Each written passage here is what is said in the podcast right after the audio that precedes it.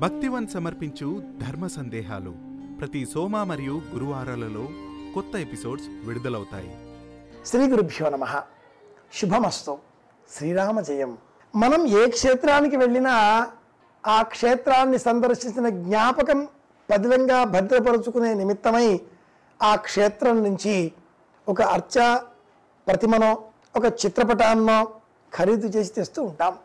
లేదా అనేకులు గురువులు ఈనాటి కాలంలో సిద్ధమవుతున్న తరుణంలో వివిధములైనటువంటి పూజలు చేసి వారంతా కూడా ఇంటికి వెళ్ళిన ప్రతి వారికి ఒక విగ్రహాన్ని ఒక చిత్రపటాన్ని అందిస్తూ ఉంటారు. ఇలా అయ్యేసరికి మన ఇంట్లో ఉండే పూజాగృహం కాస్త సూపర్ బజార్ లాగా మారుతుంది. జనరల్ మార్కెట్ లాగా మారుతుంది. ఏ దేవుణ్ణి పూజ చేయకపోతే ఏ దేవుడి కోపం వస్తుందో ఏమిటో అన్నట్లుగా ఈ బొట్ల అలంకరణలో విగ్రహాలను కడగడంలో అర్చాగ్రహం అంతా కూడా విగ్రహాలతో పటాలతో నింపేసుకొని మనసంతా కూడా బెంబేలెత్తిపోతూ ఉండగా భయంకరమైన వాతావరణంలో అమ్మో అన్నట్లుగా ఆలోచన చేస్తూ ఉంటాం. అందులో ఒక్కొక్కసారి కొన్ని చిత్రపటాలు మాసిపోతూ ఉంటాయి. మరికొన్ని చిత్రపటాలు ప్రమాదవశాత్తు నేలన పడి బద్దలవుతూ ఉంటాయి. మరొక్క మారు విగ్రహాలు సైతం మన మనస్సు నిగ్రహం కోల్పోయిన సందర్భాలలో నేల జారి చిన్నాభిన్నమవుతూ ఉంటాయి. ఇలాంటి తరుణంలో ఆ పగిలిపోయిన చిత్రపటాలు కానీ విగ్రహాలు కానీ వాటిని ఏం చెయ్యాలి అనేది ప్రశ్న. ఇలాంటి సందర్భంలో ధర్మశాస్త్రం ఒక బోధ చేస్తుంది. ఏ విగ్రహమైనా చిత్రపటమైన ఎనిమిది విధాలుగా మనకు లభిస్తాయి అని దేవీ భాగవతం. శైలి దారుమయీ లౌహి లేప్యా లేఖ్యా చ సైకతి మనోమయీ మణిమయీ ప్రతిమ అష్టవిధా స్మృతా. ఎనిమిది విధాలుగా ఈ దేవతా ప్రతిమలు మనకు లభిస్తాయి. శైలి శిలారూపం. దారుమయీ చెక్కతో వచ్చేది.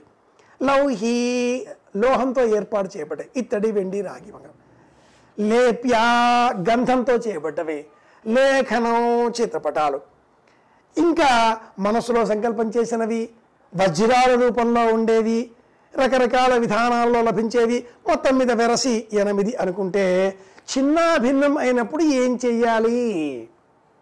నిమజ్జనం చెయ్యాలి. పగిలిపోయిన చిత్రపటాలను అద్దం చక్కగా తీసి భద్రపరచి అద్దాన్ని వేరుగా పారవేస్తూ దేవుడి ఆ చిత్రపటాన్ని వీలైతే నదిలో లేదా మడుగులో లేదా చెరువులో ప్రవహించేటటువంటి నీటి వసతి కల చోట నిమజ్జనం చేయడం లేదా అలాంటి వసతి లేని పక్షంలో మన ఇంటిలోనే ఒక్క బకెట్టు పెద్ద స్తంభాళం అందులో నీరు పోసి ఆ స్తంభాళములో ఆ పెద్ద గిన్నెలో కాసింత అక్షింతలు పసుపు కుంకుమ అందులో వేసి రెండు చేతులు జోడించి నమస్కరించి ఈ దేవుడి చిత్రపటం కాగితాన్ని ఆ నీటిలో నిమజ్జనం చెయ్యాలి. ఇరవై నాలుగు గంటలు అలా నిమజ్జనం చేసిన విధంగా మరునాడు ఆ కాగితాన్ని స్వీకరించి చక్కగా గుజ్జు వలె మార్చి మిక్సీలో పేస్ట్ లాగా చేసుకొని అందులో కాసిన్ని మెంతులు యథాశక్తి ఓ చెంచా రెండు చెంచాలు పసుపు వేస్తే పచ్చడి ముద్దగా లభిస్తుంది. ఇలా లభించేటటువంటి ఆ పల్ప్ ఆ ముద్దను పూర్వకాలంలో చేటలకు వెదురు బుట్టలకు చక్కగా అలదుకొని భద్రపరుచుకునేటటువంటి వారు. పొరుగు పుట్ర ఏవి చేరకుండా. ఈ దేవుడి చిత్రపటాల కాగితాలు ఆ మెంతులు ఈ రెండింటి యొక్క మిశ్రమం వలన ఆ వెదురు బుట్టలు చేటలు రక్షింపబడేవి మనకు ఆరోగ్యాన్ని ఇచ్చేవి. ఈనాటి కాలంలో ఈ వెదురు బుట్టల ప్రస్తావన లేని ఇండ్లలో వారంతా కూడా ఈ దేవుడి చిత్రపటాల పల్ప్ ఆ ముద్దను మొక్కలకు పాదులుగా ఎరువులుగా వినియోగించాలి. గౌరవంతో పూజ చేసిన చిత్రపటం అది. అంతే గౌరవంగా ఇలా నిమజ్జనం చేసి మొక్కలకు ఎరువులుగా అర్పిస్తే మళ్ళీ ఆ మొక్కలు పుష్పాలను అందిస్తాయి. ఆ పుష్పాలే చిత్రపటాలుగా భావన చేద్దాం. ఇక విరిగిపోయిన విగ్రహాల ప్రస్తావన. ఇలాంటి విగ్రహాలను ఏవైనా ఆలయాలలో రాగి చెట్టు క్రింద వేప చెట్టు క్రింద అట్టి పెట్టేసి రెండు చేతులు జోడించి పరమాత్మ అని చెప్పి పారిపోయి వచ్చేస్తున్నారు. ఇది మహాపాపం. ఆలయాలలో ఉండే అర్చకులు ఆ విగ్రహాలను ఏం చేస్తారు?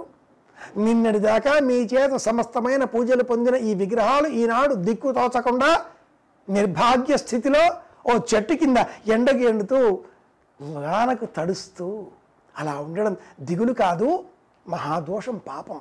కనుక అలా విరిగిపోయిన ఆ విగ్రహాలను సరస్సు మడుగు సముద్రం ఇలాంటి చోటలకు వెళ్ళిన చోట చాలా జాగ్రత్తగా కాస్త నదిలోనికి వెళ్ళి నిమజ్జనం చేయాలి లేదా ఆధునిక పరిస్థితులు బాగా లభిస్తున్నటువంటి నేపథ్యంలో ఈ విగ్రహాలను కరిగించి మళ్ళీ విగ్రహంగా పోత పోసుకోవాలి. గౌరవించిన ఆ విగ్రహాన్ని మనమే అర్చించిన ఆ విగ్రహాన్ని మనమే సన్మానించాలి సమర్థతతో వినియోగించాలి. భారతీయం అంటే యూజ్ అండ్ త్రో సంస్కృతి కాదు. ఆ వస్తువును మళ్ళీ మళ్ళీ వినియోగించేటటువంటి శక్తి అలవాటుగా ఉండేది ఇది భారతీయం అంటే. పునః పునః ఆ వస్తువును మళ్ళీ మనం రీసైక్లింగ్ విధానం ఇది భారతీయం. కనుక పలిగిపోయిన ఆ చిత్రపటాలలో అద్దాన్ని తొలగించి కాగితాన్ని నీళ్ళలో నానబెట్టి చెట్లకు మొక్కలకు ఎరువులుగా పాదులకు వేసుకుందాం. విగ్రహాలు అయిన పక్షంలో కరిగించి మళ్ళీ విగ్రహాలను సిద్ధం చేసుకుందాం. సనాతనమైన భారతీయ విలువలను కాపాడుకుందాం. గురుబోధన అనుసరిద్దాం. అందరి క్షేమాన్ని కోరదాం. శుభమస్తు.